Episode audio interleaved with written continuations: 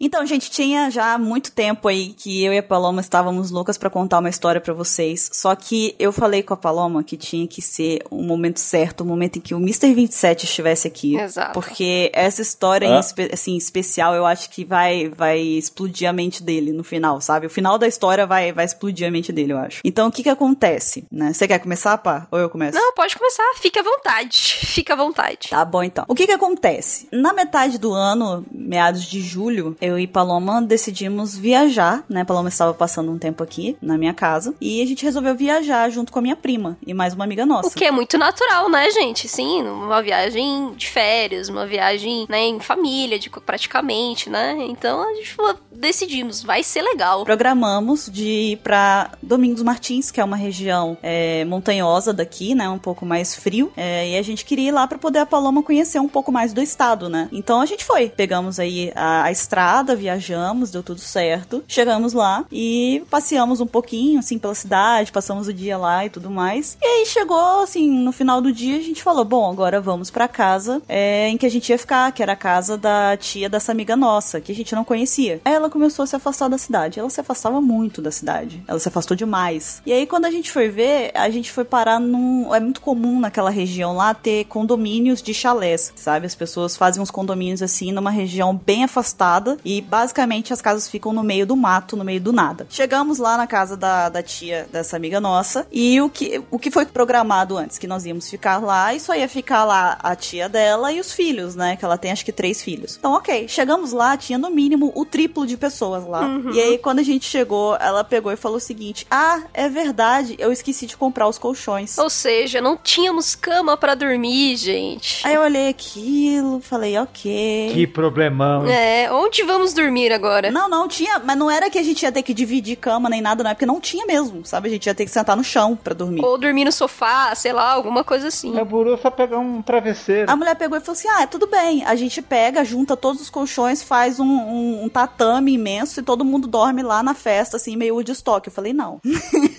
não. Aí também não, né, gente? Olha, se eu tivesse intimidade ou alguma coisa assim. Eu não conheço ninguém, sabe? Meio... É, até vai, mas, cara, não é o, não é o caso, né? A gente foi ficando meio desconfortável com a situação e, e ao mesmo tempo sem jeito, porque o pessoal lá era muito hospitaleiro, eles eram muito gente boa, só que a situação tava. tava a gente tava se sentindo como se a gente estivesse incomodando, sabe? Fosse tivesse pego eles de surpresa. E aí a gente foi e decidiu é, o seguinte: a gente ia voltar pra cidade, lá pro centro, né? Porque a gente ia conhecer mais um pouco, ia sair e tal. Aí eu peguei e falei com a Paloma, ok, então vamos é, ficar num hotel. A gente fica num hotel, é só um final de semana mesmo, a gente vai conseguir um hotel aqui nessa cidade. Não tinha lugar nenhum, no hotel tinha. nenhum. Tava tudo lotado. A gente conseguiu ir no final de semana que estava hotel? mais lotado Trivago. possível. Não tinha nada. Nem eu, vou, eu olhei na Trivago, não tinha. Não tinha lugar nenhum. Nem o cara apareceu pra você sair do bueiro hotel que no falou Trivago. É Trivago. O cara saiu de trás da montanha e falou assim: ó, oh, vai rolar não, hein? Dessa vez não tem não. Aí a gente começou a entrar naquele desespero, né? E aí? A gente volta e não tem onde dormir, a gente entra nessa cidade, a gente vai em todos os hotéis possíveis para ver se tem um quartinho. O que, que a gente faz? Pousada, a gente olhou tudo. Aí a gente passou numas duas, três pousadas lá, e na última, já desesperadas, a gente pegou e falou o seguinte: moço, pelo amor de tudo que você ama na sua vida, fala, tem algum lugar que possa ter hoje um quartinho para poder acolher a gente? Aí o cara pegou e falou o seguinte: olha, eu acho que deve ter na pousada lá no final da cidade. Aí ele olhou assim, ele meio que fechou a cara e falou, mas é meio humilde. Aí a gente falou, não tô nem aí, eu só quero dormir, não tem problema. Tendo uma cama e, e um banheiro e tudo mais, tá ok. Eu me arrependi depois desse, dessa frase que eu falei, tá? Me arrependi amargamente. Nos arrependemos. Pegamos e fomos para esta pousada. A pousada mais parecia, ela tava toda apagada, ela mais parecia um cenário de filme de terror. Aí a gente pegou e falou o seguinte, aí a gente olhou assim meio por fora e falei, ah, é meio assustador, mas eu acho que dá para poder aguentar, sabe? Porque o cara falou que no outro dia ia vagar lá na pousada dele. Então eu falei, a gente dorme uma noite nessa e amanhã a gente vai para outra melhorzinha. Exatamente. E detalhe, gente, sabe quanto tava uma noite naquele lugar? Uma, uma noite. reais. Ô, louco! Imagina a dor no coração que eu tive que te pagar reais naquele lugar. Eu fiquei, chorei, né? Exatamente. Aí a gente pegou e falou, cara, ah, vai, não tem jeito. Aí a gente pensou, não, tudo bem, se, se a gente conseguir pegar um quartinho aqui nessa parte que tá um pouco mais clara, tudo bem. Depois a gente foi lá, fechou o quarto com a mulher, a mulher pegou e falou o seguinte: olha, eu tenho um quarto, é, eu tenho dois quartos, na verdade. Eu quero mostrar para vocês e vocês escolhem qual que vocês preferem, mas eles são um pouquinho mais longe. Eu peguei e falei, tudo bem, porque a, a, a pousada ela ficava num campo grande mesmo, assim, era, uma, era um espaço da, da pousada bem grande que tinha outros ambientes, entendeu? Então, no, é, parecia um rancho. Fundo, é, parecia um rancho. E aí, no fundo, tinha mesmo uma, uma, outra construção com mais quartos. Então, eu pensei, deve ser aquela, né? Ok, não tem problema. Aquela lá era de boa também. Falei, beleza. Aí, nisso, a mulher começou a levar a gente, né? Pra, pra poder conhecer o quarto. E aí, uma a nossa amiga que tava com a gente, ela falou, posso aproveitar e usar o banheiro do quarto de vocês? A gente falou, tudo bem. Então, ela foi com a gente, né? E nisso, a gente começou a se afastar. E a gente se afastou. E a gente se afastou. A gente se afastou, a gente se afastou, a gente se afastou mais ainda. A gente chegou naquele prédio que eu tinha falado e a mulher fez uma curva e continuou andando. Eu falei, Jesus. Onde ela vai enfiar a gente? Não é lá. Eu olhei pra ela e falei, não é ali. O que, que tá acontecendo nesse lugar? Eu olhei pra ela e falei, não é ali, eu não vi mais quarto nenhum. Essa mulher vai roubar meu órgão. Eu tenho certeza que ela vai me bater ali, vai me apagar e vai roubar meus órgãos. A gente continuou andando. A mulher enfiou a gente dentro do, do meio de umas árvores escuras, sem iluminação. Aí a gente Nossa. passou, foi atravessando, ela virou uma esquina. Tinha uns negócios, começou a ter varal, umas roupas, umas botas largadas. Passar por varal? Tinha varal. Não, varal era da, da, do pessoal que morava ali, os, o pessoal que cuidava do negócio, entendeu? A gente tava entrando no meio do, do da região onde ficava. Os orcs. É, é, exato, exato. Os, os orcs. Não, os funcionários mesmo que pernoitavam lá. E aí a gente foi andando, a gente foi andando e tava aquele escuro e tal. E a mulher entrou dentro de um corredor com a gente. Eu não estou brincando, eu tirei fotos. A gente tirou fotos, eu vou mostrar depois pra vocês. Temos fotos. Um corredor que parecia aquele corredor do IML que ficou batendo portão. Não tem aquela portazinha que ficou viralizou o vídeo, que ficava batendo uma porta de extintor? Parecia isso. A mulher entrou naquela porta, naquela, naquele corredor com a gente. Não havia uma alma sequer nos outros quartos. Aí ela abriu a porta da, do quarto, mostrou pra gente tinha uma cama que mais parecia um pedaço de madeira que alguém deitou ali e botou um, um colchonete qualquer com manchas que eu prefiro não saber o que que eram no colchão. E a porta do nosso banheiro praticamente era inexistente. Não, era inexistente, ela estava destruída. Porque ela estava quebrada, ela não fechava nada, tanto que a nossa amiga ela foi usar a porta, ela fechou e a gente teve que fechar o olho do mesmo jeito porque não fechou nada a porta. a pia era pro lado de fora, era praticamente um cubículo com uma portinha daquelas de arrastar pro lado assim quebrada de madeira e o banheiro com uma, uma, uma higiene meio duvidosa, sabe? É, e um ventilador. E tinha um ventilador. É, tinha um ventilador com uma cadeira com dois dedos de poeira em cima, assim, do, do, do ventilador. E a única tomada que tinha tava com mau contato também.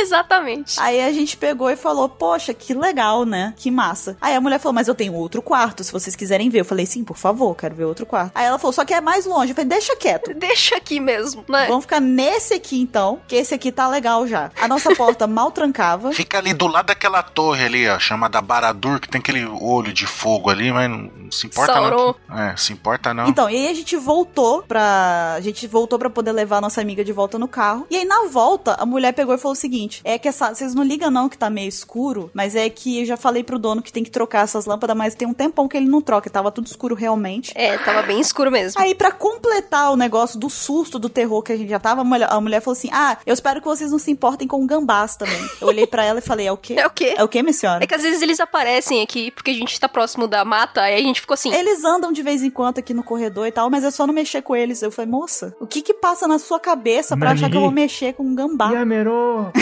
aí nisso já foi batendo um desespero, assim, em mim, na Paloma, mas não tinha mais o que fazer, sabe? Aí a gente, tipo, ia sair pra jantar, aí a gente ficou naquela pensando a viagem inteira da janta, e a gente tava conversando com as nossas amigas, e ao mesmo tempo a gente ficava naquela, a gente vai voltar pra lá, a gente vai voltar pra lá, a gente vai voltar pra lá, a gente vai voltar pra lá, não! Aquela agonia. Tanto era assustador que a nossa amiga, quando ela chegou, é, foi levar a gente de novo no hotel para poder a gente ficar na pousada, ela falou assim: vocês, por favor, assim que entrarem no quarto, liguem para mim pra eu saber que vocês chegaram bem. Era mais ou menos desse nível. Exatamente. Aí a gente foi pro quarto e aí a gente descobriu lá no nosso quarto de noite que lá não pegava 3G. Não pegava uhum. sinal de internet, nem de telefone, de nada lá dentro. Não funcionava. É buraco negro. E de telefone naquelas. Quando funcionava, a gente rezava. A gente rezava. para ficar um minuto no, no telefone. É lá que o Barba Negra se esconde. Quando vocês entraram no quarto e fecharam a porta, vamos, vamos ligar pra, pra, pra ela, vamos. Aí, tu, fez aquele barulhinho de sem sinal, aí vocês já escutou aquele, aquele uivo do Chapolin. Depois falou seven days, sete dias. E aí o que que aconteceu? Eu e a Paloma, a gente ficou com Ah, Na hora que a gente fechou a porta e a gente se ajeitou lá no quarto, porque a gente deitou o seguinte, a cama, ela tem o formato normal da cama que a gente deita, né? A gente deitou virada na cama, porque era o único espaço da cama que tava limpo. Então a gente deitou daquele jeito, de roupa, a gente não teve coragem de trocar roupa, usar pijama, nada. A gente botou a roupa que a gente tava no corpo e a gente deitou daquele jeito e a gente ficou ali. Aí deu, não deu cinco minutos, a gente ouviu uns passos Armadura. no corredor e a luz apagou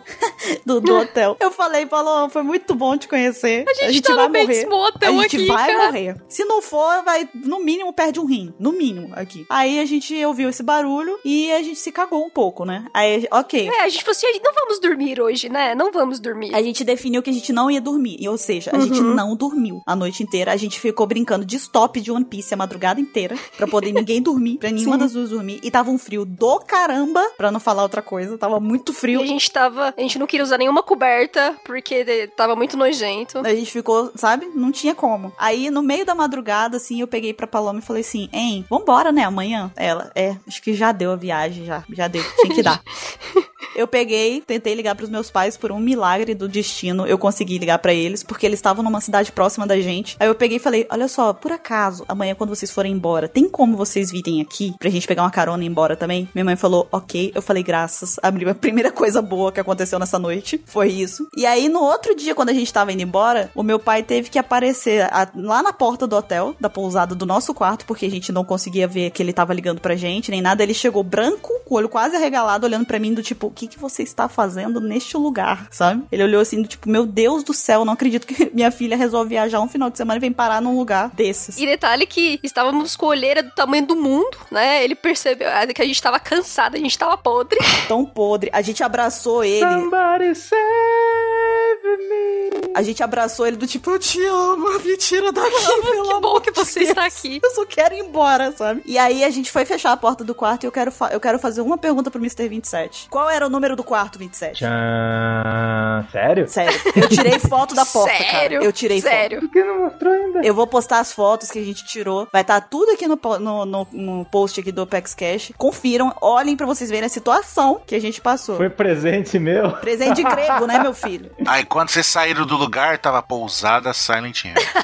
Na Bates Motel, cara. Não, sério, a gente olhou. A gente, quando a gente se tocou que, porra, a gente passou tanta coisa naquela noite que a gente não se tocou pro número do quarto que a gente pegou. A gente só foi se ligar de manhã. Quando a gente fechou a porta pra ir embora. Quando a gente fechou a porta do, do quarto, a gente olhou pra chave. Peguei e falei, Paloma, olha este número. 27. Eu falei, você tá de brincadeira, cara. Não é possível isso. Daria um filme de terror do 27. Psicose, daí tipo, abrir a, fo- abrir a porta, eu, eu lá, um panda na porta. É, exatamente, é isso mesmo. A Velhas gente vai contar frustradas. essa história, assim, pros nossos sobrinhos, a gente vai contar essa história pros nossos filhos, a gente vai contar pro nosso cachorro, a gente vai contar pra sempre, porque não vai esquecer nunca disso aí, entendeu? Eu falei, cara, a gente precisa compartilhar isso com o 27, porque eu fiquei injuriada quando eu vi o número da porta. Mas eu falei, a gente vai compartilhar isso no podcast. Porque eu quero mostrar pra ele um exemplo em que o 27 não é uma coisa boa.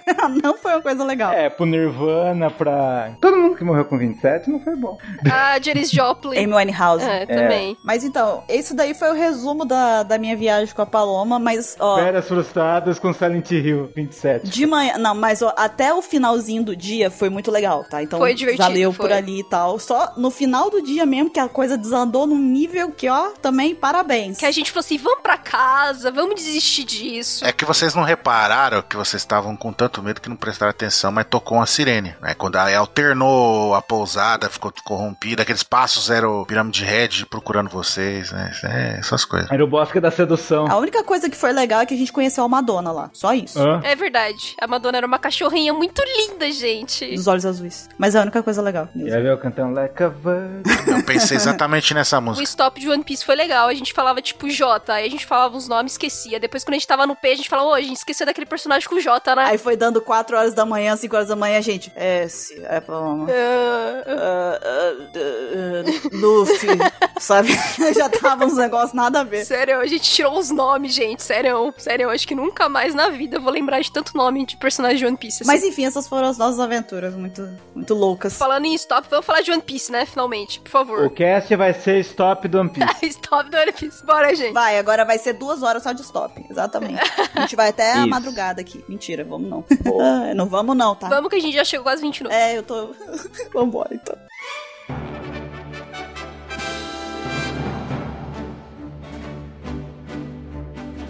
Olá, jovens! Bem-vindos a mais um Apex Cash. Eu sou a Bururu e eu estou aqui hoje com a Pá, Olá! com o Ansem É, Silent Hill é, é terrível. Não, não vá pra lá. e com o Mr. 27. Oi! entrando no nosso quarto. Ele tava entrando no quarto. Tô ligada, tô ligada. Eu bati a porta. Não, não, knock nose heaven 27. Nossa senhora. Nossa senhora.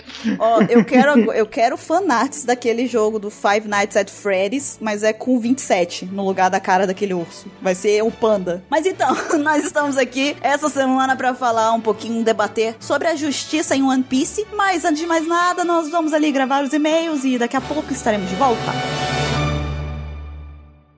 Está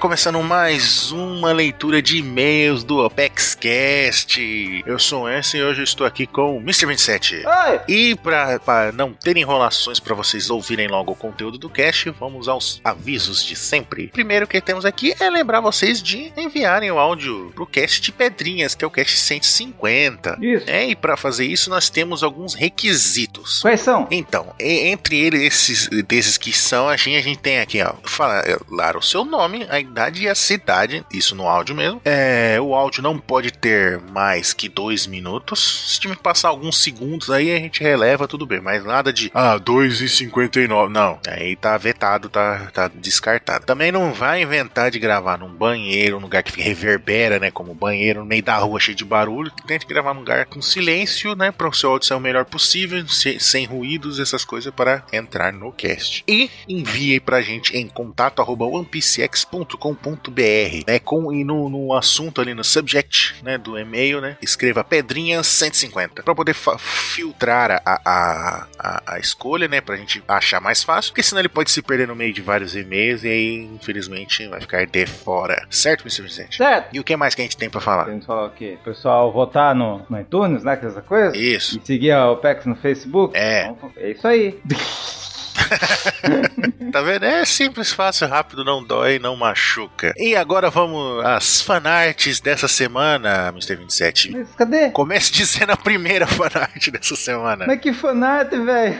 Não teve nenhuma. Vocês estão nos decepcionando profundamente. Estou extremamente decepcionado com vocês. A gente sempre fala as loucuras e vocês não fazem as fanarts, olha só. Olha, gente, tinha uns 27 fanarts por, por, por capítulo e agora nenhuma. Que triste. Fazer o quê? Então, já que não temos fanarts, vamos direto para o e-mail. E o primeiro e-mail foi enviado por Vitor Montenegro. Ele diz aqui: Qual é, pessoal da OPEX? Boa tarde. Meu nome é Vitor Montenegro, eu tenho 20 anos e acompanho One Piece desde 2013. Meu personagem favorito é o próprio Luffy e eu estou enviando esse e-mail para discordar da menina Pá. Ô, louco. Ô louco, vamos ver do que, que ele tá discordando. No dito OpexCast do assunto de número 148, ela afirma que a Vivi foi a única pessoa que tem a audácia de falar com o Luffy de maneira a ensinar ou direcionar o seu modo de ser capitão, ensinando a ele que nem sempre se resolve tudo no soco. Mas devo refutar isso ao dizer que na saga de Water Seven, o Zoro, sim, dá um sermão no Luffy sobre ser capitão, e o faz duas vezes, uma após o Zop deixar o bando e a outra após o retorno de Enies Lobby, onde Zoro diz que se o Zop voltasse sem as devidas desculpas, ele mesmo iria sair, visto que o Luffy tem que manter a posição de capitão e de que o bando não era brincadeira para membros entrarem e saírem quando quiserem. Mas além disso, o Jinbei e o Rayleigh, Rayleigh, Rayleigh. né, como a gente prefere, a gente prefere Rayleigh, deram também muitas advertências após a morte do Ace, motivando o Luffy a ficar mais forte para proteger os seus amigos e não perder a outra pessoa querida novamente.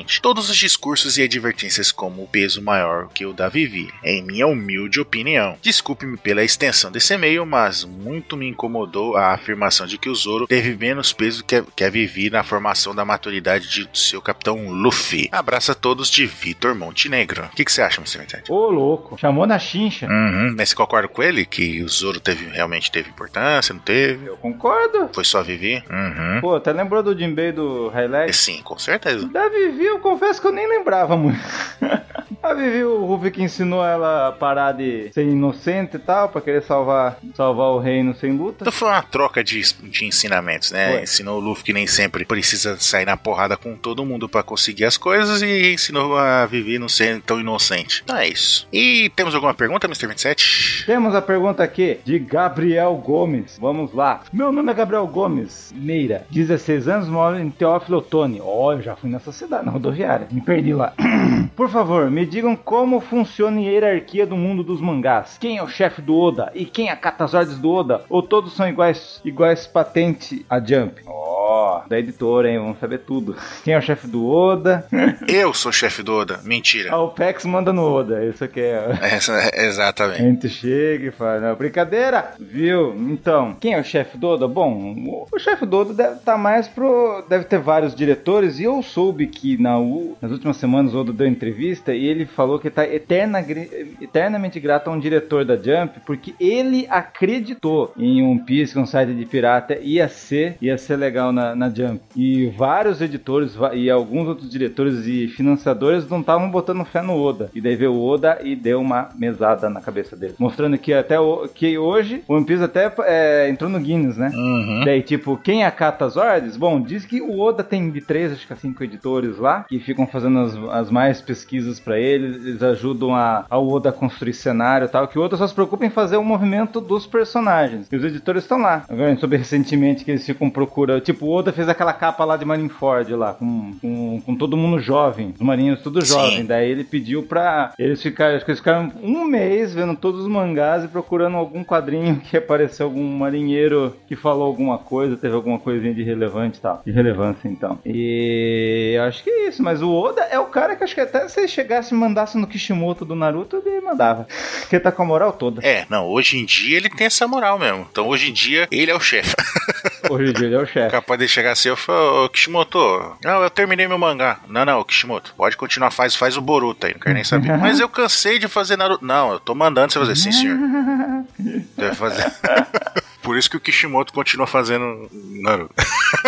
Não, é zoeira, brincadeira. Não é ele, é outro, mas tudo bem. Não, mas eu tô brincando. Mas hoje, devido ao enorme sucesso de One Piece, com certeza o Oda tem uma carta praticamente branca pra, pra ele fazer o que ele precisar fazer ali, né? Uhum. Antigamente não era assim. né? Ok. Mais uma coisa? Então, não, é só isso mesmo. Não se esqueçam de, de, de fazerem o que a gente falou pra curtirem a gente no Facebook, darem a nota no iTunes, não sei o que. Se quiserem mandar a fanarts que vocês deixaram a desejar essa semana, ou e-mails, alguma coisa, perguntinhas pra nós, é só pra enviar no e-mail contato@onepcx.com.br que na próxima semana nós leremos aqui na parte dos e-mails, seja lá quem estiver aqui, porque sempre muda. E no mais é isso, fiquem com o cast. Abraço, falou! Fique com o Roger. Tchau.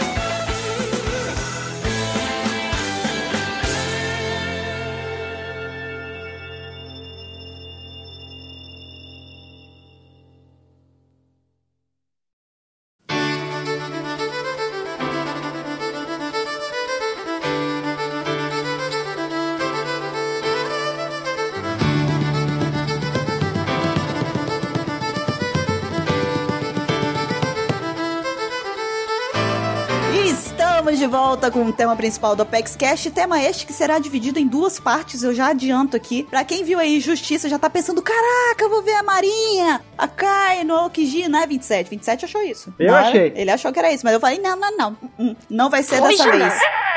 Exatamente. A gente vai dividir esse cast em duas partes, e neste primeiro nós vamos falar sobre algumas entidades aí, alguns grupos. Tem os seus ideais, né? Exato. E por que duas partes? Porque esse cast aqui é pra ser, acima de tudo, um debate e nós queremos conversar aqui com bastante calma, com bastante hum, aprofundagem do, do assunto. E por conta disso, nós vamos falar primeiro aqui o que é justiça. Vamos entender o que, que vem a ser esta palavrinha mágica. É uma parte que compõe o título do- dos heróis da DC, do grupo dos heróis da DC. Do filme do ano. É, Liga da Justiça, entendeu? É, é metade a justiça. Acabou- Aí agora que sobe os créditos, né? Aquele meme. Ok, vamos acabar esse cast. Então, atenção pra palavrinha difícil, hein? Etimologicamente, esse é um termo que vem do latim É justitia. Isso daí é o quê? É o princípio Nossa, baixou o básico. nascimento. né, Sargento Bururu Nascimento. É o princípio básico que mantém a ordem social através da preservação dos direitos em sua forma legal. Legal não quer dizer que é bacana, tá, gente? É legal de, de jurídico. Legalizado. A justiça pode ser reconhecida por mecanismos automáticos ou intuitivos nas relações sociais ou por mediação através dos tribunais. Quem vê pensa que ela fez faculdade de direito pra estar falando desse jeito. Até parece que estudou direito, né? Ah, quem disse, né? É, pois é, até parece, né? Em Roma, a justiça ela é representada por uma estátua com olhos vendados. Lembra, como é que é o nome daquela do seriado que a gente vê? How to Get Away with Murder. How, How to Get Away from Murder, isso aí, que tem a estatuazinha lá. E essa estátua tem olhos vendados, que significa que todos são iguais perante a lei. E todos têm iguais garantias legais. Ou ainda, todos têm direitos. É, todos.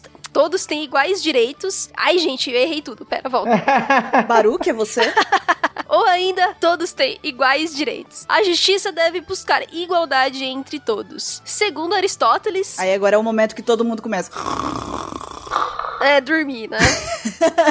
Segundo Aristóteles, o termo justiça denota ao mesmo tempo legalidade e igualdade. Assim, justo é tanto aquele que cumpre a lei, a justiça no sentido estrito, quanto aquele que realiza a igualdade, justiça em sentido universal. Exatamente. E da onde que a gente tirou esses conceitos? Tá tudo aqui no link do Apex Cash ali na postagem. A gente colocou lá o site da onde a gente pegou esse conceitinho para vocês poderem ler mais caso queiram. E agora partindo direto especificamente para One Piece, a gente vai focar aqui agora no famoso, tão grande, tão imponente governo mundial que é, tá aí por trás de tantas coisas envolvendo a história. Mais especificamente vamos falar sobre os Gorosei e os Tenryubito. E pra começar falando desses caras aí, que não são muito legais, né, eu tenho uma coisa pra dizer aqui, ó. Eles são atualmente o maior poder em termos de governo e poder bélico, político, territorial e, essas, e tudo relacionado a isso no mundo, né? Porque eles não só têm poder de mandar, eles têm poder pra se impor, né? Poder bélico, de armamento, essas coisas, e de território, né? Porque praticamente o mundo inteiro é tá sob a asa do Gorosei. E político também, né? De decisão, porque eles decidem os rumos do mundo, né? Sim, exatamente. A, e a supremacia dos Tenryubito em relação aos demais, que ele- eles se acreditam, né? Ah, não, somos deuses, somos intocáveis, né? Somos superiores a meros humanos, né? Que eles nem se, humanos eles se consideram, né? Outra coisa que eles fazem também, né? Por ter todo esse, esse poderio, né? Sobre nas mãos deles, né? É incentivar e promover escravidão, né? É, é- isso é tolerado por causa dos Tenryubito, porque os Tenryubito querem ter escravos para fazer tudo as suas coisas, então o, o governo mundial passa o pano, fala, não, não, pode ter, mas só ninguém falar que tá tudo bem, entendeu? E, gente, quando o Ansem diz fazer tudo, é tudo. No sentido de até carregar eles nas costas. Sim. Então, é tudo. Vocês só lembrarem do lá do, do arquipélago Sabaody lá, que tem uma parte que tem aquele um dos Tenryubito lá tá andando, aí um cara lá desmaia lá, aí ele fala, ah, quebrou, aí pega e dá um tiro no cara, tipo é um objeto, é um carro, né, um veículo, uma, uma peça inútil pra ele, ele mata o cara não, agora traz outro escravo pra eu continuar andando. Tipo isso, entendeu? É o nível do, desses O caras. nível do absurdo, né? Chega a esse ponto. Exatamente. E outra coisa que eles também têm a preocupação, né, que eles tentam esconder, né, sobre a verdade do século perdido, né, de 800 anos atrás, sobre as armas lendárias que dizem ter o poder de destruir o mundo inteiro, se elas forem revividas, é, entre aspas, né, se forem reativadas, se forem usadas. Tem o Tesouro Nacional, que é um mistério que a gente só veio ter conhecimento com, com, com um comentário do do Flamingo, que ele queria muito esse Tesouro Nacional, por isso que ele queria o PO, pra essas coisas que vocês viram em Dressrosa. E tudo isso daí eles mantêm longe do conhecimento comum das pessoas. Só, só pessoa de alto calão, assim mesmo, tipo da marinha, essas coisas, ou revolucionário que sabe sobre essas coisas, né? Ou os piratas mesmo, que acabam descobrindo por entrar em conflito com eles. E também são os Goroseis que tomam as decisões, né? Como a, a Pá falou, tomam as decisões do, do que o rumo, o, o rumo que o mundo vai tomar, né? Que enquanto os Tenryubito estão apenas desfrutando lá de, de suas, seus privilégios, seu status de intocáveis, né? Que são os velhos do Gorosei que tomam as rédeas do mundo. Então, tendo em mente essas coisas aí que a gente sabe a respeito dos Gorosei e os Tenryubito, é, eu trouxe aqui algumas perguntas, né? Eu e a Pá, a gente separou algumas perguntas pra trazer nesse debate aqui pra poder a gente conversar. E a primeira delas é, afinal de contas aí, na opinião de vocês, qual que é o real objetivo do governo mundial? O que, que, que ele quer, no final das contas? Poder pelo poder, pra dominar Eles tudo. querem construir uma ponte. É verdade, tem a ponte que a Robin ficou lá, eles têm muito interesse naquilo. Então vamos lá, eles estão construindo a ponte porque eles querem uma ponte gigantesca que passar um exército de gigantes, tipo da raça do Wars lá. É isso, pronto, falei. Eles têm medo de água. Eles têm medo de água por quê? Será que eles são todos usuários de Akuma no Mi, então? Porque eles não podem se molhar. Eles não podem se Eles molhar. têm medo de água? Talvez. Então, basicamente, seria. Vocês acham que seria só. Só assim, entre, entre tudo que a gente conversou. Na minha opinião, é pra mover tropa ou mover uma arma lendária. Alguma coisa assim. Não, mas o real objetivo. É, o real objetivo dele seria, então, basicamente, tipo, obter o controle de tudo mesmo. Ter o controle de tudo. Sim, domínio total. Eles querem mandar na porra toda pra sempre, né? Não importa os meios que eles usem, é, eles não Nenhum. levam em conta a questão do que a gente falou até do conceito de justiça ali de igual, né, pra cada um. Não, pra eles não existe isso. Eles não querem impeachment. Eles são é supremacia, eles são os maiores. Outra coisa, na visão de vocês, a- essa justiça aí do governo mundial é uma justiça que é a mais adequada pro, tipo, pro, pro universo de One Piece ali? Ela é mais adequada para um governo fascista, né? Pro- Aí eu acho que tem que, que aí encaixa, né? Porque totalmente descabido, né? É uma ditadura, né? des- Escancarada. Não, é uma ditadura velada, né? Porque todo mundo é- É, se isso. considera livre, mas na verdade tá sendo dominada ali, é, sem saber. É o pior tipo de, de, de ditadura que tem, né? Que a pessoa nem sabe que tá sendo dominada. É, porque imagina, por exemplo, se, se um país ele não faz uma aliança com o governo mundial, ou seja, não existe nenhuma, nenhuma linkagem, não existe nenhum tipo de ligação, nenhum tipo de proteção, não existe absolutamente nada. Ele vai ser caçado pelo, por eles. E, inclusive, podem ser considerados criminosos, entendeu? Por exemplo, sei lá, você acha que uma pessoa de um ano vai ser bem tratada em qualquer outro lugar?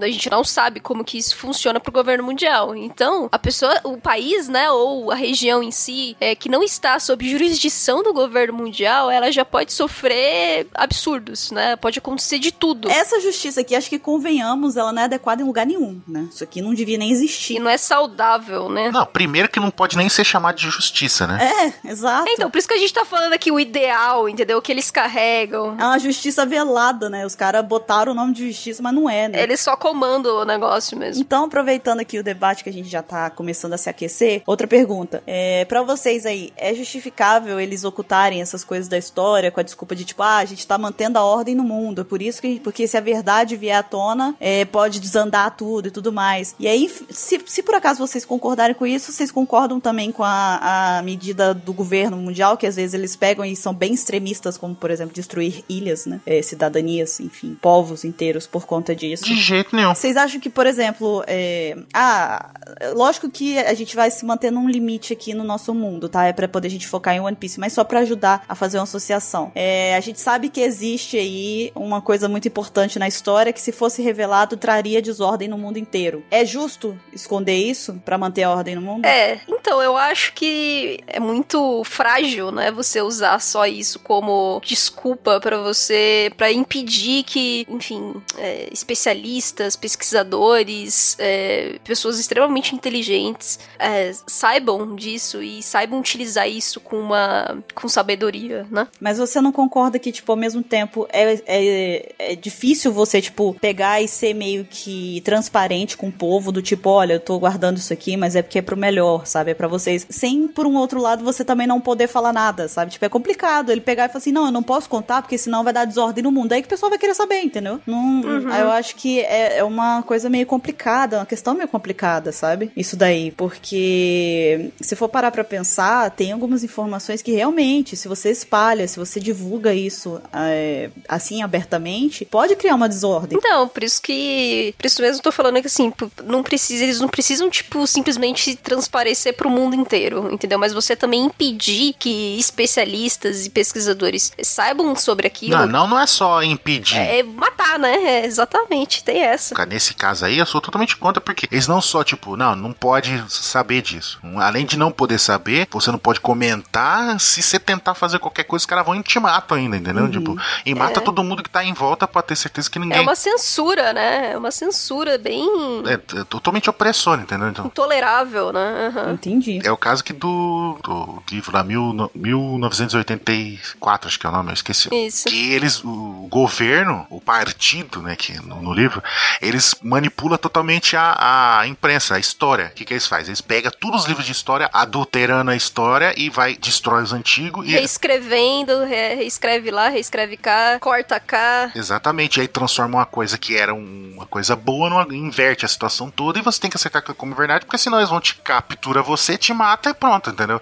E ainda joga você como, como um, um anarquista, falando, olha só, ele tentou derrubar o governo, ele era ruim, não sei o que, você tava tentando ajudar as pessoas, entendeu? É. Eles manipulam totalmente, é o que o governo mundial faz em One Piece. Deve ser por isso que a verdade do século perdido tá, foi escrito em poneglyphs, né? Pra poder ninguém quebrar e tentar montar, refazer, manipular a história, né? É bem interessante. Por Exatamente. isso que é conhecido como século vazio, entendeu? Porque, tipo, o governo mundial não pode falar muito abertamente sobre isso. E é, você tem aí uma língua desconhecida, né? Uhum. Uma outra pergunta aqui sobre a gente finalizar esse debate a respeito dos Tenryubito e Gorosei. É correto essa, essa conduta que eles têm de proteger os Tenryubito, colocar eles num patamar de superioridade e tal? O que que faz deles melhores e, e, tipo, mais especiais que os outros? É, correto não é, né? Pelo amor de Deus. Não, eles fazem isso por algum motivo que a gente não sabe até então, né? Der, né? Fala uma coisa que a gente não sabe. É, então, que aí a gente recai pra primeira pergunta de novo, né? Tipo, o que o governo mundial realmente quer? E os Tenryubitos têm a ver com isso,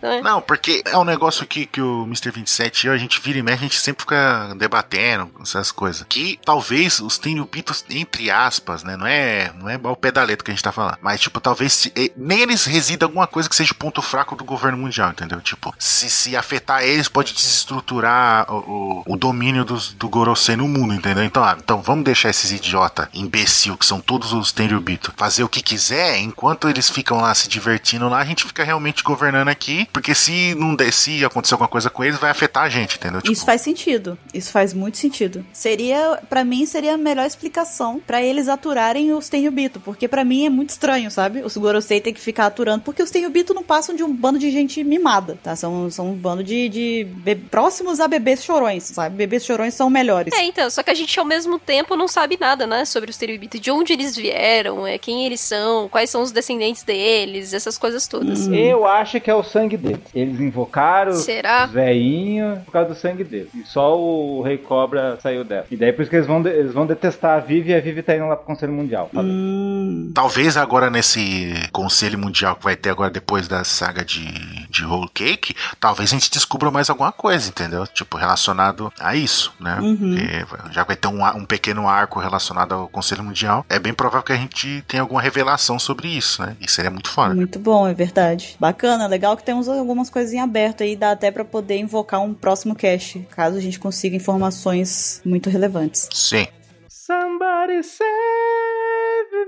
Então, seguindo aqui, a gente tem também as Cypher Pools, as famigeradas Cipapus, né? Que a gente. Até esquecido disso já.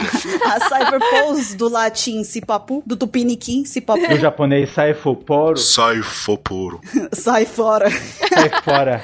Então, e a gente tem também algumas informações, 27, o que que você consegue recordar aí agora de memória pra gente? São oficiais do governo mundial treinados e designados exclusivamente para lidar com os assuntos extraoficiais, podendo se tratar de assuntos táticos, estratégicos, de inteligência e os secretos. Uhum. Eles são os James Bond. Mais ou menos. É quase isso mesmo. Sim, sim. Eles são os Kings, Kingsmen. Também, também. São? Olha. E foi revelado que a Cypher, Cypher Filter, Cypher Powers, está envolvida no tráfico de crianças promissoras, como a mãe Carmel e possivelmente outros traficantes de crianças, com o objetivo de agregar força física ao governo. Então eles são os monstrões, os Beavers. Gente boa não são. Acreditam que a justiça a ser seguida é a imposta pelo governo mundial, então São Maria vai com as outras do governo. A CP9, CP9, passou a ser perseguida pela marinha depois dos acontecimentos em Enislub, na história de cá. Uhum. Exatamente. Depois apareceu ele de branco lá, que estamos até agora sem entender porque que ele foi pra zero, mas Pois é, um mistério. Porque ele é foda só. ele é forte. E falando nele, inclusive, a gente também tem que fazer um recortezinho aí do Lute, né? Que a gente tem que falar um pouquinho sobre ele, né? Que ele foi mostrado aí com um pouco mais de detalhe, né? E a gente sabe aí que, que o Lute, ele tinha aquela, uma crença aí, né? Do que, que ele considerava justo, né? Então, assim, só que ele chegava no extremo, a gente sabe que ele era bem radical. Então, assim, ele muitas vezes, ele, tipo, parecia que tava com um cabrestão aqui, ó, né? Que a única coisa que ele tinha que fazer era completar a tarefa dele e ele acreditava que isso era o melhor jeito de se fazer a justiça, né? Então ele chegou, inclusive, a matar um exército de segurança do reino que, que ele tinha que proteger por considerar os covardes e fracos, né? Então, tipo, é a justiça acima de tudo. Eu sou mais forte, então eu faço a justiça. É quase como uma Kainu da, da, da CPs, né? É tipo um mini Akainu, sabe? Como que eu queria ver os dois sendo na porrada? Pois é. E ver ele dando um cacete no Akainu, porque o Akainu é um bosta. ah, mas o Uruchi não é muito diferente, né? Só a gente ficou sabendo um pouquinho mais dele. Não, aquele negócio entre maldade. Tem a, a maldade e tem a maldade babaca. Uhum. Ele é maldade pura maldade. Então, deixa a maldade pura maldade derrotar a maldade babaca. Porque ele, ele não ataca os aliados, os caras da CP9. Ele não atacou, ele não, não agredia. O, o, principalmente o caso do, do Spanda lá. Quando, enquanto ele tava subordinado do Spanda, mesmo ele sabendo que o Spanda é um merda, mesmo ele louco pra querer acabar com a raça do Spanda, ele não fazia nada. Obedecia o Spanda. Obedecia a hierarquia, digamos assim. Né? Exatamente. E o Akainu não. O Akainu, se, se ele olhar pro cara e falar, eu não gostei de você, ele vai lá dar o oco no cara e já era. Entendeu? Ele é. O Akainu é mais sem noção. Mas, mas não, a gente não tá falando da Marinha. então, agora vamos aqui para algumas perguntas e retomar o nosso debate. A gente tem aqui, ó. Além do Lute, é, Spanda e o Spandini, ah, que também eles, né, os dois também demonstraram extremismos na hora de fazer o que, que eles consideram ser justo, né? O que, o que eles acham que é a justiça, como por exemplo, o Spandini, que usou do privilégio dele para poder invocar o Buster Call e fez isso sem ponderar, tipo, sem pensar, tipo, ah, se eu fizer isso, qual vai ser a consequência? O que, que vai acontecer? Não, o cara pegou e falou: eu tenho poder para isso. Eu acho que isso é o justo. Ok, vamos lá, entendeu? É, e é engraçado nesses dois casos, porque tanto o Spanda quanto o Spandini, eles usufruíram do seu poder, né, do seu privilégio ali de ter o, o cargo para fazer maldade, para aplicar, uh, digamos, uma justiça cega, né, que seria do governo mundial. É, na verdade eu acho que eles se diferenciam do Lute, porque o Lute, ele, ele é tipo uma máquina, sabe? Você dá o comando para ele e fala, ele, ele responde à justiça, né, ao governo. Aí o governo pega e fala, olha só, elimina o chapéu de palha porque isso é a justiça. Ele entra num modo bot automático em que ele só vai parar na hora que ele fizer aquilo. Uhum. Aí ele concluiu a tarefa, ele vai falar, ok, justiça foi feita. Agora, o Spanda e o Spandini, eles, os dois são personagens que ocupam cargos políticos ou, né... Extra-oficiais, né? Uhum. Não sei exatamente, extra-oficiais, é, dentro do governo e que eles têm poder, porém os dois são dois bostas que não se importam realmente com o que é justiça e o que não é justiça. Sim. Eles abusam do poder que eles têm, na verdade, e usam a justiça como desculpa para isso. Então, olha só como que é complicado essa questão de justiça. Porque o cara pega e fala: "Não, eu sou uma entidade aqui governamental, tal, eu sou um representante do governo, e eu tô dizendo que isso daí é tá errado e a justiça é destruir todo mundo e acabar com toda uma população aí de uma ilha". É, e o, e o Spanda no caso do Tom, né? Ele acusou o Tom porque simplesmente ele quis, né? Ele quis, digamos, ah, eu vou, vou dar um dano em alguém, vou fazer alguém sofrer, entendeu? Só por capricho, né? Detalhe. Hum, para você ver como que é perigoso você dar um cargo de poder para uma pessoa que, que tá representando a justiça, sabe? No, no, no mundo, no mundo de um modo geral. Uhum. Né? Mas então, só pra gente concluir esse debate aqui, eu tenho uma perguntinha para vocês. É... Entre Lute, Spanda e Spandini, para vocês, cada um tinha uma visão diferente de justiça ou, tipo, alguma dessas aí, desses daí, justifica o que, que eles fazem? Por exemplo, no caso do Lute mesmo, é... o que ele fazia justificava? Não, na verdade não, porque na mente dele, o que ele tá fazendo é justiça. Ah, mas aí pessoas inocentes morrem, ele tá cagando e andando, ele não se importa se milhares de pessoas vão morrer, entendeu? Uhum. Desde que ele faça o que é preciso. Ele não tá nem. Ele mesmo, ele mesmo ele ri disso, ele fala que ele matou um monte de pessoas, ele não se importa. Sim, se ele precisar matar pra, sei lá, proteger um milhão de pessoas e pra, se ele tiver que matar 500 mil, ele mata, entendeu? É, pra ele não, pra ele não tem tempo ruim nesse ponto. E já o Spandini e o Spanda, não. Eles, eles não têm senso de justiça nenhuma. Eles usam, tem um poder ali altíssimo, né? Invocar um Buster Call, né? Que é um bagulho absurdo, capaz de destruir uma ilha inteira, obliterar a ilha, uhum. varrer do mapa. E eles estão numa situação ali de que estão uma, uma das maiores agências governamental lá do governo mundial sob o seu comando e eles abusam e desse poder do jeito que eles quiserem, entendeu? Ah, pra fazer um capricho deles, entendeu? Ah, É. não tô fazendo nada, não gostei daquele cara. Manda a CP9 lá matar os caras, entendeu? Tipo isso. Exatamente isso. Sim, e a gente, assim, a gente trouxe esses personagens aqui no debate pra gente conseguir é, é, criar, né, mostrar, tipo, como se fossem avatares, assim, ó, é, a gente tem exemplos. Mas se a gente para pra pensar, a CP0, a gente tem aquela questão lá da mãe Carmel também. Então, tipo, não é só o Expandino, não é só o Expanda, não é só o Root. O, a máquina, né, do, das Cyberpawls, elas já aparentemente não é uma coisa para fazer a justiça, né? Eles não estão ali para aplicar a justiça. Se você for parar pra, pra fazer analogia, a Cyberpulse até a 8, da 1 a 8, são tipo. É, é, tipo divisões, tipo, digamos assim, de uma polícia especializada. Não, os caras, SWAT, essas coisas assim. Isso. A CP9 seria tipo um Black Ops. Tipo aqueles caras, os SEALs, Navy SEALs lá dos, dos Estados Unidos. Aqueles É. caras extremamente treinados, letal, os caras extremamente perigoso. Entra no lugar, mata o cara, faz o que tem que fazer, vai embora e ninguém sabe o que aconteceu. Porque eles estão totalmente es- escondidos. Uhum. E já a CIP0 seria tipo uma CIA. Tipo, é os caras de inteligência, os caras que também altamente treinados, tudo se infiltra no lugar, Uhum. age, você nem sabe que o cara tá, tá trabalhando por- contra você, mas tá tipo. E é espião, né? Tem toda É. uma questão de espião. Exatamente, o cara tá trabalhando contra você, mas tá te ajudando, e quando você vai ver, o cara era um espião infiltrado, um agente dupla. Você, puta que pariu, entendeu? E detalhe que a gente não sabe, por exemplo, a gente não sabe é, que a Cyberpol, elas, tra- elas trabalham em prol do governo mundial. Sim. Em nenhum momento elas estão ali pra exercer qualquer tipo de justiça na população, né? Não. Pra fazer uma investigação correta, pra ser ético. Não existe isso. Tanto não é ético que os caras fazem tráfico de crianças, né? Eles não estão nem aí pro negócio. Os caras que são uma, um- uma repartição de segurança, de inteligência e tal, que trabalham pro governo, que seria o negócio que exerce, né? Que põe em prática a justiça, estão fazendo, cometendo crime, cara. São eles que estão cometendo, sabe, o crime. Então, e- eles são, eles estão, tem a função de, de fazer a vontade do governo mundial prevalecer. Independente se tiver que matar um monte de gente, tiver que traficar criança, vender escravo, matar um, um monarca de algum reino, eles vão fazer isso e não estão nem aí, entendeu? Esse é o objetivo deles. Então, onde tem Uhum. justiça? Aí não tem justiça, né? Mais uma vez, a mão pesada do Gorosei em cima de, de tudo ali, né? E o Lute também, ele, ele é Yami no Seigi, que é, ele faz a justiça das trevas. Hum. Lembram disso? É bom falar. Uhum. É verdade. Ele tem um- uma própria nomenclatura pra justiça dele, né? É, na- seguindo a pegada do- dos almirantes, né? Que tem as, as justiças que eles consideram certas, né? Específicas, né? Uhum. Que é uma outra coisa que é muito errada, cara. Dentro de um negócio de justiça, existir repartições de justiças onde as pessoas agem de acordo com a justiça que elas acreditam, sabe? Mas a gente não vai na marinha, calma, se controla. A gente não vai na marinha. É.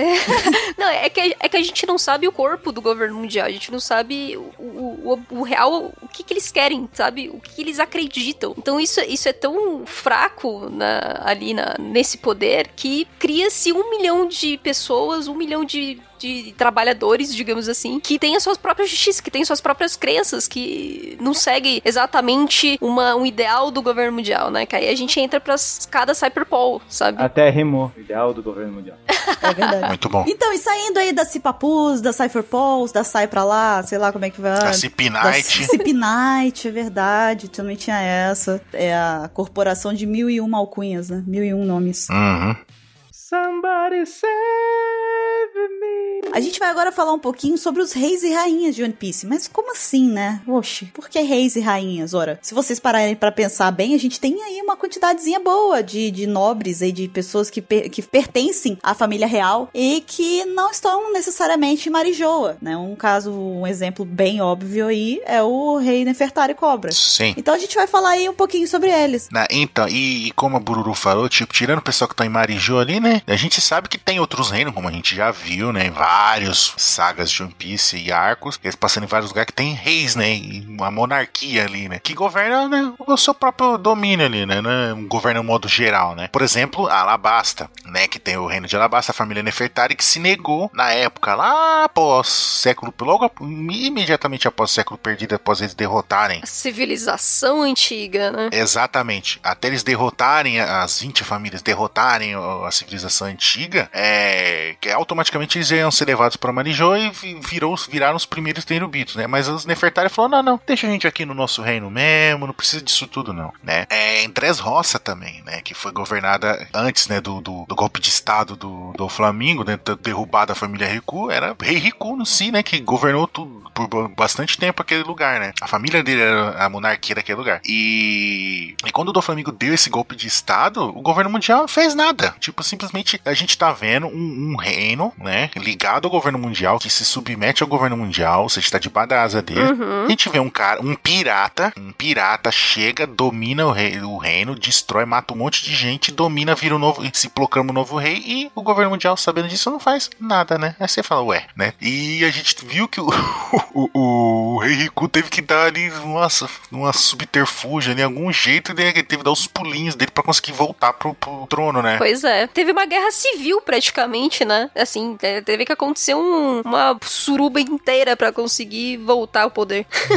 né? Foi, foi, teve, teve, aquele, teve aquele inferno que teve, foi o, o final do, do arco ali de Dressrosa pra poder ele voltar pro, pro trono, Sim. entendeu? E o governo mundial não, moveu uma palha pra ajudar, entendeu? Tipo, você fala, esses caras, esses caras, eu- esse governo mundial, vou te Que contar. volta. Não, e que volta pra aquela pergunta de novo: qual é do governo mundial, cara? Sabe? Por que, que eles não estão se impondo ali se eles querem dominar as coisas poder com poder, quer, sabe, tá presente em tudo? Oxe, por que que tá deixando, entendeu? Isso acontecer não devia. Então, e aí é aquele negócio que a gente, que até foi especular na época, né? Tipo, o Flamengo, com a sua, com a sua influência, o seu sangue, né? De, de Tenryubito lá, ele tem uma certa influência com o governo mundial. Olha o nível de domínio. O cara é um pirata, o cara, a família dele foi desprivilegiada, né? Ela perdeu esse status de Tenryubito e mesmo assim ele ainda tem um- uma influência Um status quo, né? é, ele ainda, ainda podia manipular o governo mundial, mu- manipulou ah, o jornal do governo mundial inteiro. É, mas é porque o governo mundial também tem rabo preso com ele, né? Por causa do Tesouro Nacional. Ele Sim. fez acordo com a CP0, de novo, ali. Aí. Pra vocês verem, né? Do tipo, ah, nós somos a justiça, nós somos os, né? Nós ditamos o que é certo e o que é errado. Mas se, você, se a gente tiver rabo preso com você, beleza, pode fazer o que você quiser. e o que mais, 27, que a gente pode falar aí do- dos reis e rainhas de One Piece? Do Apo? Ah, tem ele, é verdade, tem ele. Ah, porque agora o cara já foi expulso lá do reino da, mas ele atualmente é o rei do reino Black Drum, porque lá no reino de Drum mudou pra Sakura. Então Calhorda me faz um reino com o nome de Black Drum e governa por lá como bem quer. Pois é. Aplicando as sanções que achar necessário. Então ele tá lá só porque ele é casado com a Miss, Miss Universo, tem os brinquedinhos dele, ajudou o Vegapunk, tá de boa, né? Hum. Outro rei, a Ilha dos Tritões também segue o regime de monarquia, inclusive vem tentando há algum tempo obter autorização do governo mundial para que possam conviver na superfície com os humanos. Era o sonho lá da Otohime e tal. Exatamente. Uhum. Deve ter conversado com o Rubi, com uma tadinha, se deu mal. Pra eles virarem de fato, né, um reino sobre a bandeira do governo mundial, né? Porque até então é só, só de da boca pra fora, né? É, mas é terra de ninguém, praticamente. Uhum. No caso, água, né? Água de ninguém. Mr. 27 continua, pelo amor de Deus. Embora Credo, gente. Embora não saibamos muita coisa, existem outros reinos por aí. Vide o rei Elisabelo, os Tontatas, a imperatriz Hancock, a rainha Okamu Ivankov, Inuarashi Nekomamushi e Wano, que tem um shogun. Ou seja, o ano foge completamente da regra de tudo que a gente for imaginar. Porque, tipo, a gente tem rei, É tudo que a gente falou. a gente tem imperatriz, a gente tem os, os Tontata, que também tem o rei, a princesa, tudo mais. E a gente tem uma- um fucking Shogun, cara, que não se encaixa em monarquia Não, ó, ó, direito, o não se encaixa. É tão fora sabe? da cor. O o ano é um ponto tão fora da cor, mas tão saindo pela tangente, que ele é tipo um reino que não faz parte do governo mundial e o reino sofreu um golpe de estado. Pois é. Que é um general, que é o Shogun, dominou o reino, tirou, tipo, do imperador, do rei, de lá, entendeu? Ele não tá mais no- na família real de Wano, tá num general, um, um, um governo militar, um governo, uma ditadura militar, junto com o nosso amigo Kaido, né? Tá ali também só pra de zoeira, né? Tá lá, vivendo lá também só de sacanagem. Vou ficar aqui, vou viver aqui só pra, pra escrotizar a galera, né? Que é... É, e aí, com, com todas essas coisas, essas, né, essas pontas sem, sem nó aí que a gente tem, tem algumas coisinhas que a gente pode debater. E a primeira delas é, por exemplo, até aquela primeira coisa que a gente tava falando sobre o governo mundial lá em Dressrosa, mas também Alabasta. Por que que lá em Alabasta o governo mundial não foi lá e falou, ô, Crocodile, ô, estoca aí, cara, você não pode fazer isso não. Então, lá, mas lá tem uma justificativa. Ah. Em Três Roças, a gente não fez nada porque era conveniente pra eles, porque senão o Flamengo ia tacar bosta no ventilador e ia ferrar todo mundo. Então eles ficaram quietos. Sim. Em Alabasta, ninguém tava sabendo o que tá acontecendo. Mas como que eles não sabem? Eles têm um monte de, de, de CP aí pra, Alabaster pra poder É. fazer investigação, as coisas. Eu acho que não é assim também, não, cara. E não só isso, assim, o próprio Cobra, junto com a Vivi, eles tiveram que, tipo, sozinhos, praticamente, tentar encontrar o Mr. Zero, quem era o Mr. Zero. Tipo, eles sabiam que tinha alguma coisa errada, que estavam tentando fazer um. Não exatamente um golpe, mas estava, né? É aquela coisa, algo de errado não estava certo lá. Isso. E aí, é, mesmo assim, não teve nenhum tipo de apoio do governo mundial. Não, não- eles simplesmente não fizeram absolutamente nada. Nem quiseram investigar ou averiguar qualquer tipo de coisa, né? Mesmo pós, partindo então dessa ideia que o Ansem falou, ah, não sabia o que estava acontecendo. Mas sim, quando a merda explodiu, por exemplo, que, que eles ficaram sabendo de tudo. Eles abafaram o caso. Uai, é, então, É. uai, por que que não foram lá? Por que que não, não fizeram nada, entendeu? Também tem isso. Pode, ah, tudo bem então, realmente não sabiam. Abafaram o caso. Mas é um reino, ora. Eles não participam do Conselho Mundial? Não é um cara que... Não... Mas é exatamente por isso, porque ia ficar feio pra eles. Falar, pô, um pirata, um Chichibukai, um cara que tá sob a bandeira do governo mundial, um corsário ali que tá obedecendo, teoricamente obedece o governo mundial, ia dar um golpe de estado, ia dominar o reino pra ele e a gente não sabia. Ia ficar feio pro governo. Mas aí é que tá, não é exatamente de tornar público, mas por que que não foram lá em Alabasta e, sabe, fizeram algo ali? E não fizeram alguma coisa. Por exemplo, vamos parar, vamos parar com os chichibukais. Agora não dá mais, por exemplo, sabe? Fazer alguma coisa. Ou vamos, vamos restringir ainda mais aqui os, os, os, eh, os deveres dos Chichibukai, sabe? Nada, não foi feito nada. É, vamos limitá-los, sei lá, nada. Porque pra eles é conveniente ter um pirata que caça outros piratas. Porque aí, ah, então a gente não precisa nem mandar a, a CIPs fazer as coisas, entendeu? Deixa os caras se matar. Mas e o pirata que caça os governos, tipo, os reinos que estão ali participando do- do- das decisões do Conselho Mundial? É interessante pra eles também. Tanto que eles mandaram pra Impel Down, né? É, foi eles ou foi a Marinha, né? Não, foi o governo mundial que manipulou tudo. É só se lembrar. Foi o Luffy que derrubou o, o Crocodile. Aí o que, que aconteceu? A notícia espalhou que foi um grupo da Marinha liderado pelo Smoker que descobriu o que, que aconteceu, derrubou ele, prende... aí prenderam ele. Aí o Smoker teve um- uma promoção ainda. Uhum, É, deram o crédito pra ele, mas ele mesmo ficou puto que falou: não, não foi eu que fiz isso. sim. Ele ficou putaça com Foi isso. uma ação bem, né? Vamos, convenhamos e convenhamos. Que merda. O governo mundial foi o seguinte: ah, vamos dar uma promoção pra, pra aquele marinheiro ali, que a gente nem sabe quem é. Dar uma promoção pra ele, ele vai ficar feliz e pronto. E abafa o caso, foi a, foi a gente que, que fez o bem pro mundo de novo, entendeu? Pra ficar bem com todo mundo, entendeu? Só que eles não contavam que o Smoker não é cachorrinho mansinho, não. Ele não concorda com muitas coisas que tem ali no governo. Uhum. Outra coisa, a gente, a gente viu aqui, relembrou, do Apol, que tem as. Ele governa o reino dele lá do jeito que ele bem quer. A gente tem a Hancock, que é uma imperatriz. A gente tem a Rainha Okama, a gente tem o Inuarashi, né, com Mamushi, que são, os são dois reis, o rei do dia e o rei da noite. E tem o Shogun também, a gente tem todas essas outras entidades aí, esses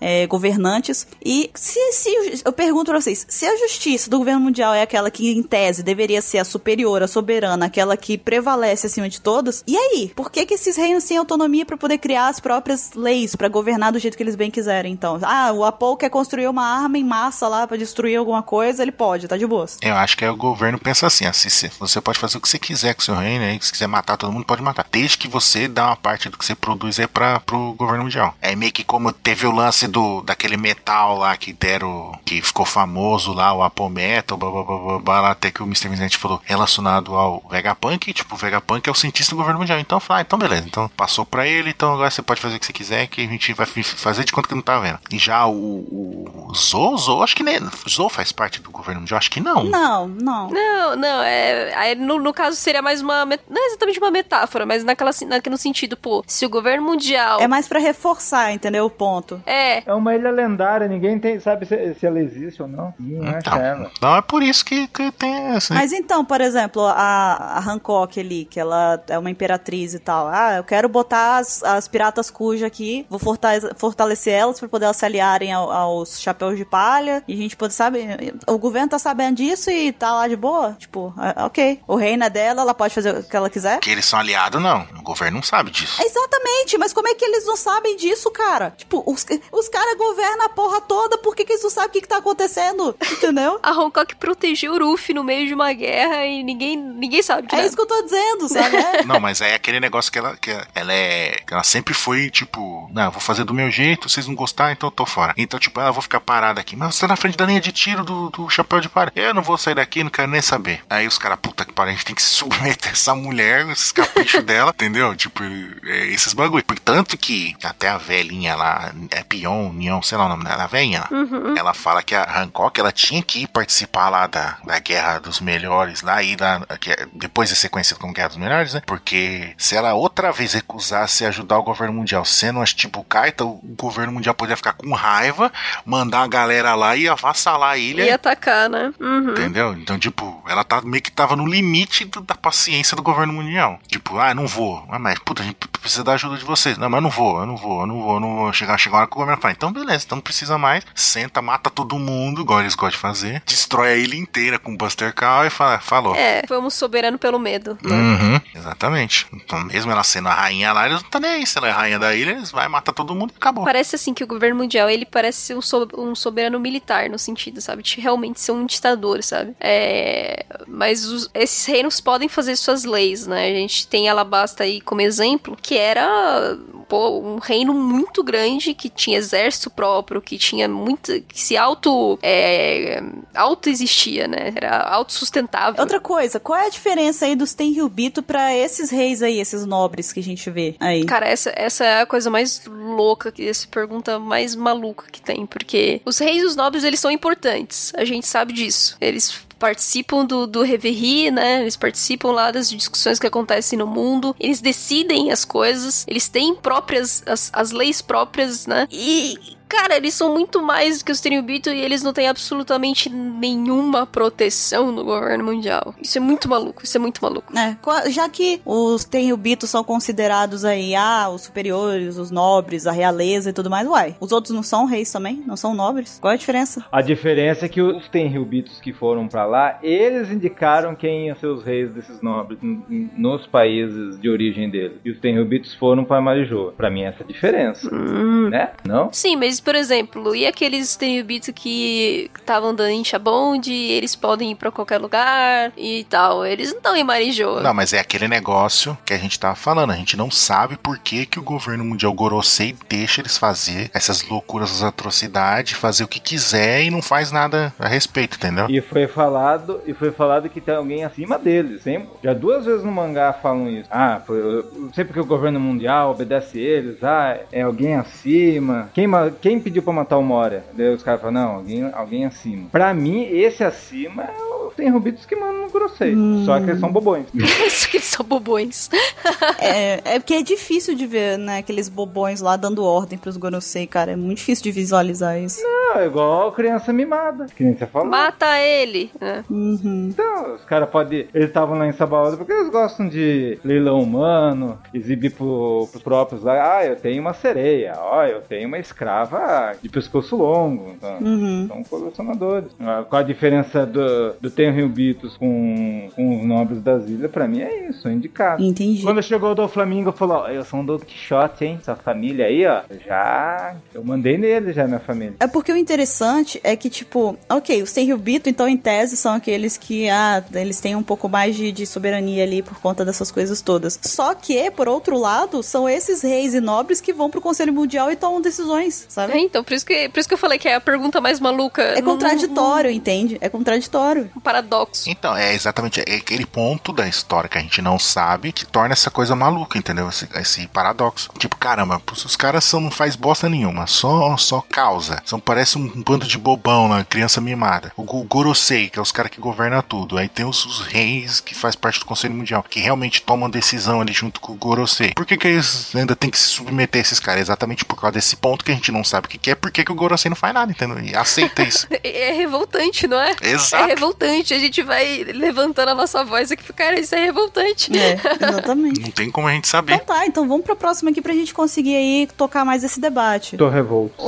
ficou, ficou pistola. Então, o governo mundial, ele é responsável aí por governar só os nobres ou eles também governam ilhas pequenas, tipo a Vila Kokoyashi, lá a Vila Sirup, de Tal, essas coisas. O que, que vocês acham? Sabe que eles dominam a vila de Goa lá, a vila, vila do. É. Você sabe por que, que a gente pergunta isso? Porque, por exemplo, a, a própria Hora Orange Town, a Vila Kokoyashi, elas têm prefeitos, cara. É. É porque não tem uma família real pra, pra dominar o reino. Ou são cidadezinhas muito pequenas, entendeu? Tipo, que não. Ah, que só precisa, precisa ter um, um governo ali, né? Pode ser escolhido pelo próprio povo, né? Prefeito, né? Tudo. E ele se submete. Essas vilas e ilhas se submetem ao governo mundial também, entendeu? É, eu acho assim, talvez essas vilas menores elas precisam mais da marinha. A gente pode pegar o exemplo lá do Arlong Park, que o pessoal de Kokoyashi tentava contatar a marinha, tentava pedir pra que tem- é, lutassem, né, com Arlong e tirassem ele de lá. É, e não diretamente ao governo mundial, né? Hum. Então talvez nas, nas quatro, nos quatro mares você tenha ali um poder um pouquinho maior da marinha, né? Talvez. Mas é, é difícil, né? Realmente, porque se essas vilas elas têm prefeitos, é, também eles conseguem fazer os próprias, as próprias regras, né? É, mesmo que sejam decretos mesmo, coisas menores, mas eles têm essa autoridade pra isso. É. E aí, tipo, como é que o governo mundial permite isso? Tem um limite, sabe? É meio confuso de entender isso. Concordo, extremamente confuso. É uma coisa que o Oda ainda não explicou e provavelmente ele não vai explicar porque é um detalhe, muito detalhe. Uhum, é verdade. E só que, tipo, influencia, porque querendo ou não, você tem populações nesses outros, nesses quatro mares, e aí parece que, tipo, ninguém comanda nada, né? Você fica naquela, ok, quem, que- quem que resolve as coisas aqui? Não, não existe, né? É porque no fim você para pra pensar, tipo, olha, tem a justiça maior, é a gente que manda, tá? Mas se você quiser mandar aí no seu lugarzinho, pode mandar também, não tem problema. Não. Ó, desde que não pisa no meu calo, você pode fazer o que você quiser. É. Tipo isso, entendeu? É mais ou menos isso. E, cara, no final das contas, isso não é justiça nenhuma, sabe? Não tem. Não é. Não, isso não é regulamentar nada, cara, sabe? Não faz sentido isso. Exato, tudo muito bagunçado, né? Uma zona, assim, tipo, você faz o que você quiser. É mais ou menos aquele negócio, tipo, você pega ali, é, você tá brincando num lugarzinho com seus amigos, aí você pega e limita, assim, você desenha uma linha e fala, esse aqui é meu, o resto vocês se viram. Tipo, sabe? Foi mais ou menos isso. O governo mundial pegou e falou, ah, olha só, o mundo aqui é meu, tá? Mas eu empresto pra você, pode governar como você quiser, mas eu que mando, tá? Não esquece não. Porra, não faz sentido, cara. É, tipo, eles não servem pra nada, entendeu? Basicamente, assim, pra essas pequenas vilas, o governo mundial não é nada, ele não significa nada. Eles vão ter que tomar um pouquinho de cuidado pra não pisar no calo deles, só isso. Mas no fim, se eles, se o cara quiser também fazer é, leilão de escravos, se o cara quiser, se um pirata for lá e destruir a cidade, nada disso importa. É, desde que não pise no calo deles, que nem o Ansem falou. Uhum. Uma última pergunta aqui a respeito desses reis e rainhas e tal é a questão do da Ilha dos Tritões. Por que, que o governo ignora a existência e os pedidos da Ilha dos Tritões, sendo que ela é governada por reis e faz parte do Conselho Mundial? Ah, que aí já vem do, do preconceito, do racismo dos humanos contra os tritões. E vice-versa, entendeu? Essa mágoa que tem entre, entre essas duas raças já de, de muito tempo. Ou será que o Conselho, o governo mundial ignora isso porque o Gorosei sabe que lá no passado, no século perdido, eles tiveram um papel importante, alguma coisa assim, eles querem evitar isso acontecer? É, talvez com o Poseidon, alguma coisa do tipo. Sim. É, faz sentido. É, faz sentido, isso faz sentido. Pode ter alguma coisa atrelada ao século perdido, e aí eles olham essa, a raça dos tritões como inferiores, né? Tipo, ah, ela é uma raça a ser enfrentada, uma raça que tem que ser esquecida, alguma coisa do tipo. Não será por conta da Noa? Tipo, eles pegar e falar, pô, se eles vierem pra superfície, a Noa vai vir junto, a galera vai ver tudo, vai, vai dar bosta, sabe? Sim, entendeu? Por causa disso. Uhum, Pode ser. Com certeza é por causa disso. entendo. Porque não tem justificativa, entendeu? Uhum. Porque eles ficam tá, tá marinando ali os tritões. Enrolando, enrolando, e não, não avança as coisas. Se eles não protegem nem Alabasta, que é extremamente importante, né? Se eles nem ligam pra Alabasta, por que, que eles iam se importar com os pedidos por- de, de fazer eles os tritões, tipo, né? Entrar num equilíbrio. Mas ao mesmo tempo permitem eles lá no Conselho Mundial, né? Mas pode ser por essas coisas que a gente falou. Tanto que eles estão cagando pro, pro a Ilha dos Tritões, porque antes ela era dominada, né, por, pelo Barba Branca. Uhum. Tipo, né, tipo, bom, um, um dos piratas mais famosos do mundo, né, de- é o, digamos assim, é o, é o segundo pirata mais famoso do mundo depois do Roger, né, e tipo, pô, caramba, o cara tá dominando uma, uma cidade e tudo, não, vamos, vamos enfrentar ele, aí agora Big Mom tá, tá dominando, tava, né, dominando a Ilha dos Tritões, caramba, a gente tem que tirar isso aqui pra diminuir o poder de um Yoko, né, enfrentar o Yoko, já que o objetivo é combater e acabar com eles, né, vamos, vamos diminuir a força deles, né, o território deles. E eles não, tá nem aí, né? Pra eles é até bom, porque, tipo, ah, se, se, se esses piratas ficar brigando na ilha dos tritões, se morrer todos os tritões, é bom porque a gente precisa aceitar ele no governo mundial. Tipo isso, entendeu? Uhum. É. É a minha opinião, eu acho que é por causa disso, mas sei lá. Misterioso, muito misterioso. Somebody me. Então vamos deixar os reis e rainhas para trás agora e falar da galera que quer criar revolução, os revolucionários, aqueles que se opõem a esse governo aí de maneira bem óbvia, né, Paloma? Sim, que são os nossos queridos revolucionários, né? Que basicamente eles são um grupo de resistência né, à atual justiça imposta pelo governo mundial e também pela marinha, né? Eles buscam a verdade por trás do século perdido e eles reúnem, né, grupos de resistência e criam táticas que têm aí o papel de sabotar, né, os planos e objetivos do governo mundial e também da marinha. Então assim, a gente não sabe tanta coisa dos revolucionários porque também não foi falado muita coisa, né? O Oda não, ainda não Não ligou pra gente. detalhou ainda, né? Não falou muito do Dragon. Ainda não ligou pra gente.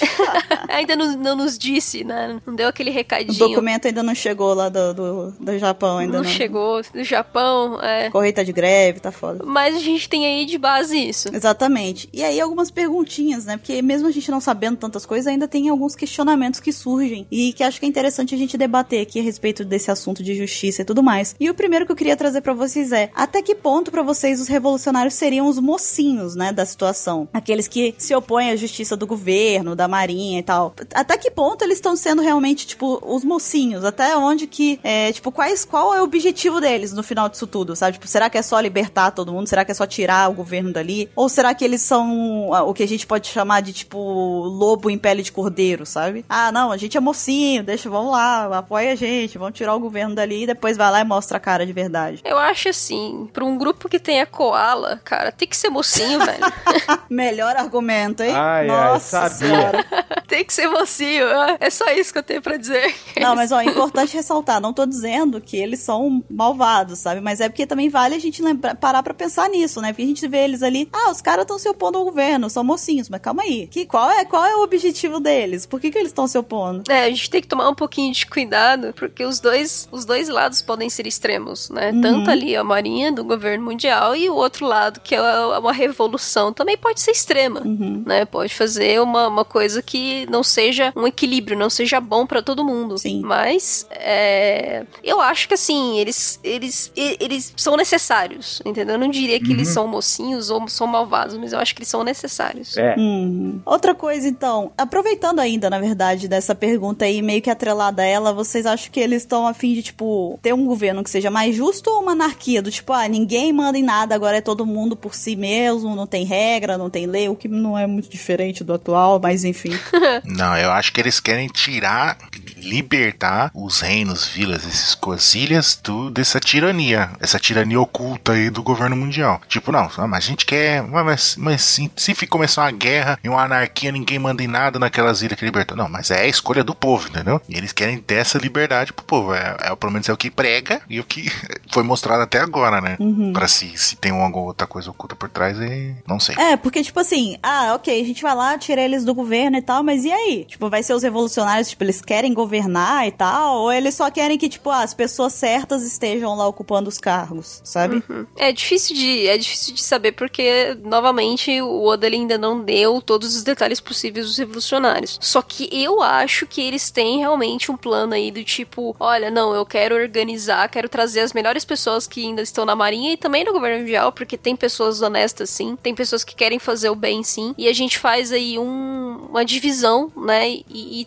e traz aí um novo governo, um novo regime. Uhum. Outra coisa é. E aí, os revolucionários, eles estão buscando a verdade por trás do século perdido. A gente sabe disso, né? Pra poder trazer a verdade ao mundo e tudo mais, pra desmascarar o governo. Mas seria isso ou eles também teriam alguma intenção por trás disso? A gente bate nessa tecla de novo, mas é porque, cara, né? Convenhamos, né? Tem armas envolvidas. Convenhamos. E aí? Eles vão fazer o quê? Tipo, olha, é, as armas lendárias são essas aqui, tá, galera? Valeu, agora eu vou lá pra casa tomar um banho e assistir Faustão, sabe? É, vou deixar isso de lado. É. É, é, é, eles podem, assim, a gente sabe que tem a Pluton, né, que ela realmente é uma arma que pode ser controlada, né, a Poseidon, ela é um ser, hum- não é um ser humano, né, mas é uma, é uma pessoa, é uma entidade que tá ali, então eles não podem exatamente controlar isso, só podem influenciar um pouquinho, e a gente ainda não sabe quem, o que que é Uranus, né, mas também pode ser uma arma a ser controlada. E E se eles descobrem a verdade, a verdade sobre o século perdido e eles descobrem como que é o funcionamento das armas, é um tanto quanto perigoso, né? Venhamos e convenhamos. Exatamente. Essa que é a questão. Novamente a gente bate na tecla. Fica, fica meio é, dúbio, né? A gente não sabe até que ponto, o que, que eles vão fazer depois que eles conseguirem isso também. Você ia dizer alguma coisa, 27? Uhum. Não, eu achei engraçado a palavra que você usou do. Dúbio, né? É, até eu achei estranho. Direito, né, gente? Direito, direito. Fez direito. Ah, gente, aqui é ipsiliteris. Que é sua avó. ai, ai, ai. Então.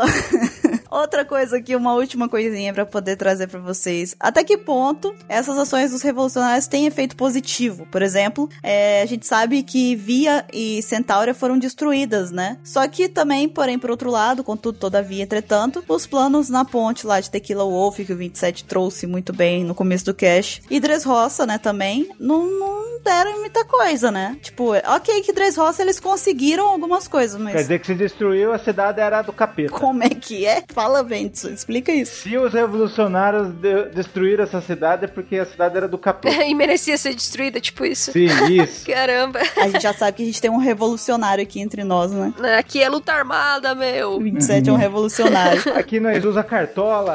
Porque olha só, eles falam do, dos, das ações extremistas do governo, mas de um certo modo, às vezes não chega a ser um pouquinho exagerado algumas coisas que os revolucionários fazem. Tipo, é positivo destruir essas cidades, essas, esses lugares. E outra, será mesmo que foi os revolucionários que destruíram essas cidades? Pois é. Ou foi resultado da luta em- com o governo mundial, aí a- o governo mundial resolveu destruir a cidade inteira e jogou a culpa nas costas deles. Exato, pode ter sido também. Não, o próprio jornal fala que eles destruíram pra fazer que eles são mal. Exatamente, isso daí é uma outra coisa. Então, é, é- são pontinhas, são detalhes que a gente vê na, na história, nessas questões, que se você for parar pra pensar, você entra num parafuso, porque não faz sentido algumas coisas e outras não têm resposta, sabe? Por isso que é interessante esse tipo de podcast aqui e, e também pra poder a gente conseguir ter uma noção melhor dessa, dessa visão distorcida de justiça que, que todas essas entidades aí, esses grupos e tudo mais, é, usam como desculpa às vezes pra poder fazer o que, que eles fazem, ou,